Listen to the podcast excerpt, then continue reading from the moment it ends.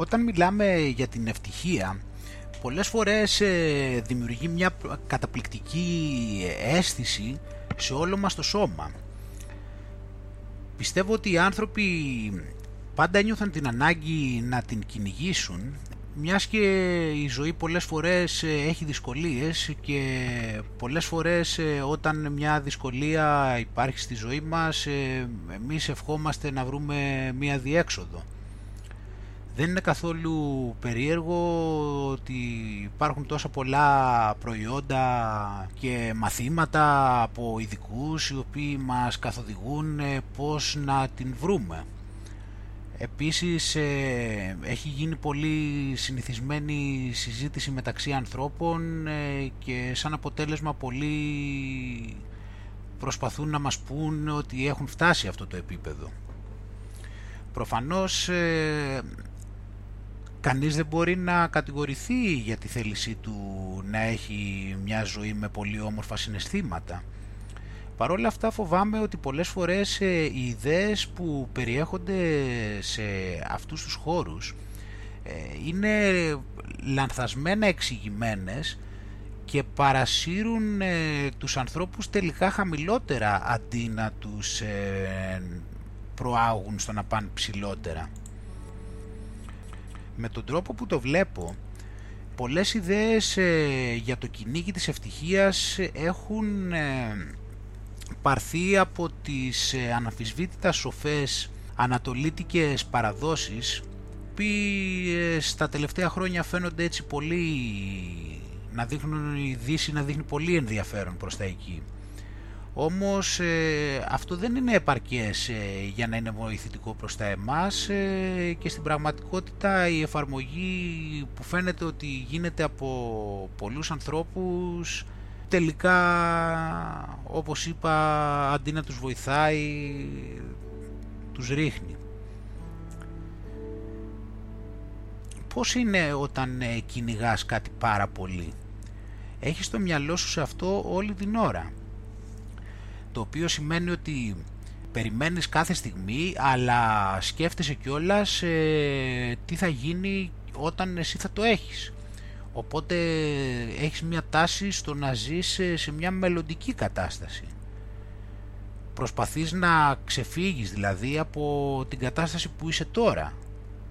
Αλλά γιατί να αρνείσαι αυτό που είσαι τώρα; Δεν είπαμε ότι χρειάζεται να θέλεις να μείνεις εκεί που είσαι πάντα αλλά νομίζω ότι ένας συνειδητός ε, άνθρωπος χρειάζεται να παρατηρεί οτιδήποτε εμφανίζεται ούτως ώστε να έχει μια καλή κατανόηση της πραγματικότητας.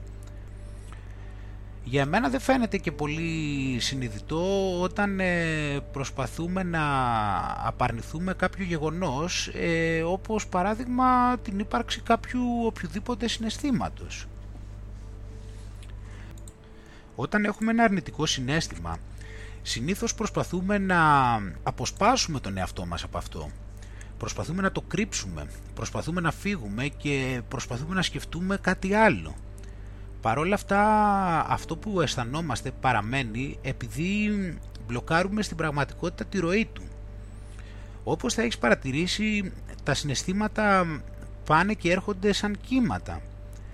Όταν εμείς αντιστεκόμαστε σε αυτή τη ροή, στην πραγματικότητα μπλοκάρουμε την απελευθέρωσή της. Δημιουργούμε σύγχυση μέσα μας επειδή δεν ξέρουμε προς τα που να κοιτάξουμε ξεκάθαρα και μετά να το καταλάβουμε. Γιατί λοιπόν νιώθουμε έτσι, πώς λειτουργεί αυτό πάνω στα σώματά μας, γιατί έχουμε αυτό το συγκεκριμένο κόλλημα; Ο λόγος πολλές φορές είναι κρυμμένος κάτω από την επιφάνεια και αυτό το αρνητικό συνέστημα στην πραγματικότητα ε, θα μπορούσε να είναι ένα κίνητρο για να μας κινητοποιήσει να μάθουμε πολύ περισσότερα. Στην εβραϊκή μυστικιστική καμπάλα μιλούν πολύ για το, πάθο, για το μονοπάτι του Μίτσβοτ Κατά τη διάρκεια ενός ε, συνειδητού, του συνειδητού ταξιδιού μιας ε, δημιουργημένης ψυχής αναμένεται να προκύψουν ε, πάρα πολλές δυσκολίες οι οποίες θα προκαλέσουν πόνο. Παρόλα αυτά αυτή χρειάζεται να διατηρεί τη συνείδηση να εκτιμά αυτές τις δυσκολίες με αγάπη γιατί γνωρίζει ότι όλες ε, ήρθαν ε, ούτως ώστε να φέρουν σε αυτήν ε, περισσότερη ισορροπία σε περιστάσεις που την έχασε ούτως ώστε να τις δείξει τις ε, κατευθύνσεις προς το ταξίδι της ούτως ώστε να ξαναφτάσει να γίνει αυτή ένα με όλα και κατ' εικόνα και καθομοίωση. Τι εννοούμε όταν λέμε καλά και κακά συναισθήματα; Αντί εκτός του γεγονότος ότι μας προκαλούν πόνο δεν μπορώ να σκεφτώ κάτι άλλο ούτως ώστε θα μπορούσε να που θα μπορούσε να καθορίσει αν είναι καλά ή κακά. Αν προσπαθήσουμε λοιπόν ε, να τα αναλύσουμε περισσότερο θα καταλάβουμε ότι όλα τα συναισθήματα έχουν συγκεκριμένα χαρακτηριστικά. Πάνε και έρχονται και επηρεάζουν τις, ε, τη διάθεσή μας και με τον τρόπο που βλέπουμε τον κόσμο και όλοι και συμπεριφερόμαστε αλλά αυτά κινούνται σαν κύματα. Είναι όλα αντιδράσεις μέσα στο σώμα μας τα οποία έχουν προκληθεί από κάτι και εμφανίστηκαν, που εμφανίστηκε στο περιβάλλον ή από κάποια ιδέα που ήρθε στο μυαλό μας. Ίσως τότε αυτή η αντίδραση να, να μην είναι κάτι τυχαίο και αδιάφορο αλλά ένα πολύ χρήσιμο ε, μάθημα το οποίο θα μας ε, δώσει πολύ σημαντικές πληροφορίες ε, ανεξαρτήτως από το αν μας προκαλεί πόνο ή όχι. Βλέπεις πως οι ταμπέλες επηρεάζουν συγκεκριμένα συναισθήματα τα οποία είναι ταυτισμένα με καταστάσεις. Συνεπώς μπορεί να έχουμε δημιουργήσει μια εικόνα του εαυτού μας ότι δεν ε, νιώθουμε ποτέ ε, φόβο. Σε αυτή την περίπτωση ε, δεν είναι πιθανό εμείς να δεχτούμε ότι κάπου φοβηθήκαμε. Αυτή η ταμπελοποίηση προφανώς μας περιορίζει και μας παρασέρνει μακριά από το να βλέπουμε την πραγματικότητα. Αν όμως ε, δεν υπήρχε κάποια ταμπέλα ταυτισμένη και απλά είχαμε κοιτάξει πώς ε, αισθανόμαστε και για ποιο λόγο τη συγκεκριμένη στιγμή, τότε στην ουσία εμείς ρέουμε με αυτό. Μαθαίνουμε από αυτό και αφήνουμε τη ροή να εκδηλωθεί η οποία στη συνέχεια θα αφήσει τη θέση της σε άλλα κύματα τα οποία και αυτά θα περάσουν με τη σειρά τους και θα αφήσουν τη θέση τους σε άλλα. Η ζωή λοιπόν δεν είναι για να διαχωρίζεται πιστεύω διότι ενέχει τα πάντα. Το μαύρο και το άσπρο, τη μέρα και τη νύχτα, τον πόνο και την ευχαρίστηση. Αυτοί οι διαχωρισμοί έρχονται μόνο από τις αισθήσεις μας ούτως ώστε να μας βοηθήσουν να κατανοήσουμε την πραγματικότητα και να λειτουργήσουμε στη ζωή. Αλλά πέραν τούτου στην πραγματικότητα δεν υπάρχουν ούτε σχήματα ούτε μέσα και έξω στο σύμπαν. Μόνο οι αισθήσεις μας μας κάνουν να δημιουργούμε αυτή την πραγματικότητα. Όμως δεν φαίνεται ότι το καταλαβαίνουμε αυτό και διαρκώς φαίνεται ότι κυνηγάμε αυτό που θεωρούμε άσπρο, το φως, ε, την ευχαρίστηση και προσπαθούμε να μπλοκάρουμε το μαύρο, το σκοτεινό, τον πόνο το οποίο έτσι και αλλιώς θα προκληθεί και έτσι με αυτόν τον τρόπο θα προκαλήσουμε και μεγαλύτερη σύγχυση μέσα μας. Με το να, βάζεις, με το να διχοτομείς λοιπόν τις ε, στιγμές είναι σαν να απορρίπτεις την ίδια τη ζωή γιατί δεν δέχεσαι να συμπεριλάβεις πολλά από τα στοιχεία της ζωής και με αυτόν τον τρόπο κιόλας ε, αφήνεις και τις μαύρες πλευρές να λειτουργούν χωρίς να μπορείς εσύ να παρέμβεις.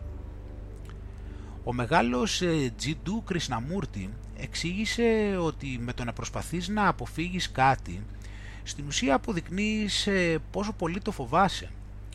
Δείχνεις ε, ότι υπάρχει μεγάλος φόβος μέσα σου ότι δεν θα καταφέρεις να ανταποκριθείς αν αυτό συμβεί. Οπότε το απορρίπτουμε άμεσα και δεν μπορούμε να αποφύγουμε έτσι να μπλοκάρουμε και τον εαυτό μας και να δημιουργήσουμε μια σύγχυση. Αν αντιθέτως όμως ε, κοιτάξουμε από κοντά μια κατάσταση, τότε μας γίνεται και πιο οικία. Αν δεν είμαστε προκατηλημένοι, στην πραγματικότητα μαθαίνουμε πώς λειτουργεί αυτή ε, και τότε είναι και πιο διαχειρίσιμη από την πλευρά μας.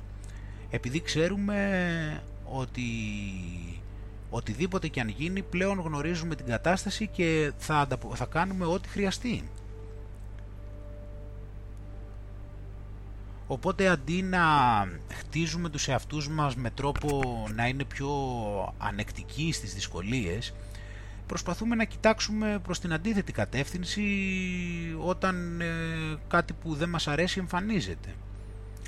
Το καταλαβαίνω βέβαια ότι είναι πάρα πολύ δύσκολο να μην το κάνουμε αυτό γιατί όταν αισθάνεσαι ότι είσαι πάρα πολύ χαμηλά και σε έχουν κυριεύσει τα αρνητικά συναισθήματα είσαι σε απόγνωση και απλά νιώθεις την ανάγκη να τα διώξεις. Αλλά η αλήθεια είναι ότι εκείνη την ώρα ε, θα ήθελες κάποιο μαγικό χάπι ούτως ώστε να σε κάνει να κοιτάξεις αλλού και να σε σώσει.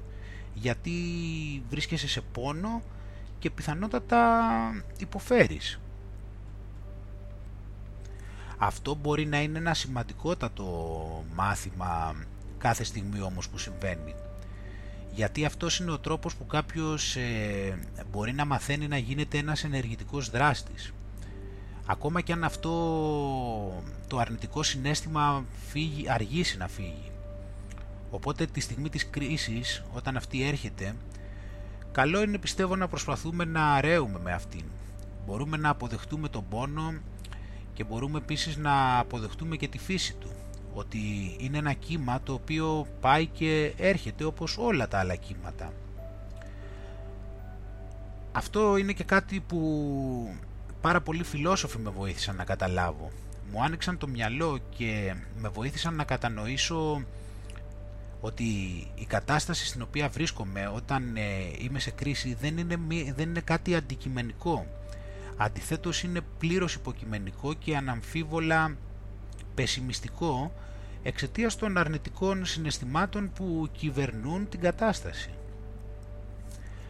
Όταν αρχίζεις μέσα σου βαθιά να κατανοείς αυτές τις ιδέες, τότε και οι στιγμές κρίσεων θα γίνονται πιο, ξε, πιο καθαρές είναι πιο πιθανό τώρα να βγάλεις το μυαλό σου από μια δύσκολη κατάσταση επειδή θα θυμάσαι ότι κάθε δύσκολη κατάσταση όπως όλες οι καταστάσεις περνούν. Μπορούμε να θυμόμαστε ότι είμαστε κολλημένοι στο μυαλό μας συνήθως και έχουμε μια τάση να βλέπουμε την πραγματικότητα με απεσιόδοξο τρόπο και, με αυτό, και μέσα από αυτή την κατανόηση μπορούμε να κάνουμε μια συνειδητή αλλαγή, να αλλάξουμε διάθεση. Επίσης ε, μπορούμε να έχουμε το κίνητρο να ξεκινήσουμε να εκτιμούμε όλο αυτό γιατί όσο πιο κοντά ερχόμαστε τόσο και πιο πιθανό είναι να γίνουμε ικανότεροι στο να το διαχειριστούμε. Εμείς όμως όλη την ώρα ψάχνουμε για λύσεις στα προβλήματά μας. Αυτές οι λύσεις ε, τις περισσότερες φορές ε, η αλήθεια είναι ότι απλά είναι για να μας αποσπούν και το πρόβλημα μέσα μας ε, παραμένει γιατί ψάχνουμε για μαγικά χάπια. Δεν ψάχνουμε την ρίζα της λύσης, δεν ψάχνουμε το λόγο, αντίθετα προτιμούμε να κοιτάμε την απόσπαση με απόγνωση πώς μπορεί ένα πρόβλημα να λυθεί αν ε, δεν μας ενδιαφέρει που βασίζεται; Και πώς μπορούμε να ξέρουμε που βασίζεται αν δεν το κοιτάμε; Την ίδια στιγμή βλέπω πολλούς ανθρώπους να λένε ότι έχουν φτάσει στο επίπεδο να είναι όλη την ώρα χαρούμενοι και ότι σκέφτονται μόνο θετικά πράγματα. Αυτό βέβαια δεν χρειάζεται και πολλή συζήτηση για να καταλήξουμε ότι είναι απλά μια εντύπωση εντελώς μακριά από την πραγματικότητα. Εννοώ ότι θα θέλανε να είναι χαρούμενοι όλη την ώρα και προσπαθούν να πείσουν τον εαυτό τους και τους άλλους. Όμως ε, στην πραγματικότητα περιορίζονται σε, γνωσικές, σε, γνωσιακά, σε γνωσιακά λάθη όπως η επιλεκτική παρατήρηση η οποία σημαίνει ότι διαλέγουν ε, στοιχεία από το περιβάλλον μόνο ανάλογα με το αν αποδεικνύεται η εικόνα που θέλουν να έχουν στο μυαλό τους. Δεν είναι δύσκολο να καταλάβει κάποιος άνθρωπος ε, ότι το να είναι πραγματικά κάποιος χαρούμενος όλη την ώρα είναι ένα ψυχιατρικό πρόβλημα. Η, αυτή η ευφυής αρμονία που υπάρχει στο σύμπαν ε, περιέχει όλες αυτές τις αλλαγές ε, από τον ένα πόλο στον άλλον. Με το να μην ε, αποδεχόμαστε κάτι τέτοιο, απλώς πολύ αφύσικα προσπαθούμε να μπλοκάρουμε αυτή τη ροή, επειδή παίρνουμε την απόφαση ποια φαινόμενα θα δεχθούμε ότι γίνανε και ποια δεν, θεωρούμε, δεν θα δεχτούμε αλλά δεν γίνεται έτσι κι αλλιώς ε, να ελέγξουμε τα πάντα και όπως έχω πει και πολλές φορές ακόμα και αν γινόταν αυτό τα πράγματα θα ήταν πάρα πολύ βαρετά γιατί δεν θα είχαμε ούτε ελπίδες, ούτε μυστήριο, ούτε εκπλήξεις και τελικά καθόλου ζωή.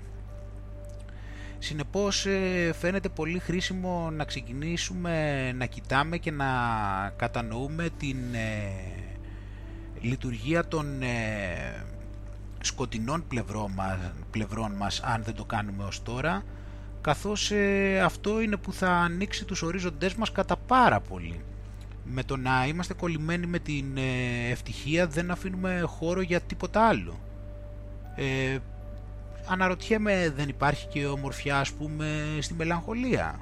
Δεν υπάρχει ικανοποίηση όταν κατανοείς τον φόβο σου και τον ε, ξεπερνάς και πηγαίνεις πιο κοντά στον πραγματικό σου εαυτό και ούτω καθεξής.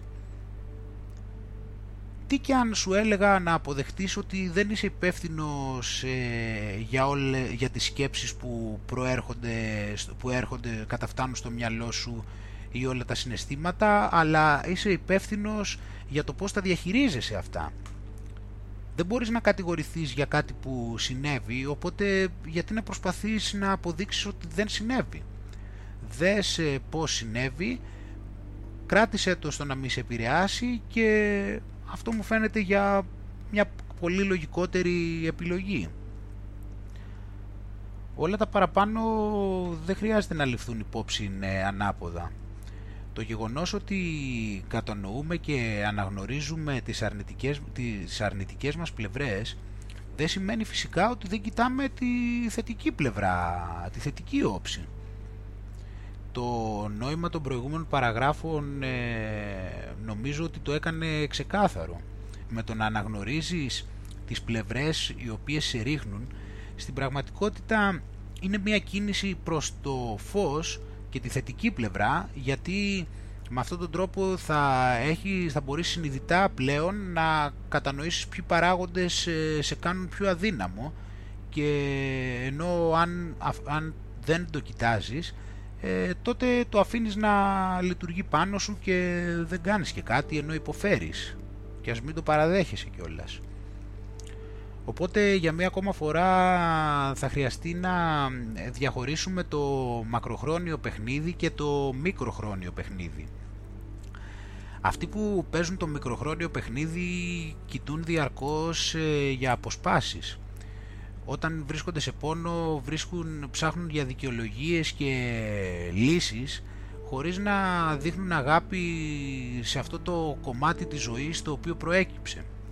Αυτό τους προκαλεί περισσότερο φόβο και τα συναισθήματά τους μπλοκάρονται οπότε περισσότερη έτσι βρωμιά μαζεύεται κάτω από το χαλί ε, και όσο περισσότερο μαζεύεται και τόσο πιο άσχημα μυρίζει κιόλας.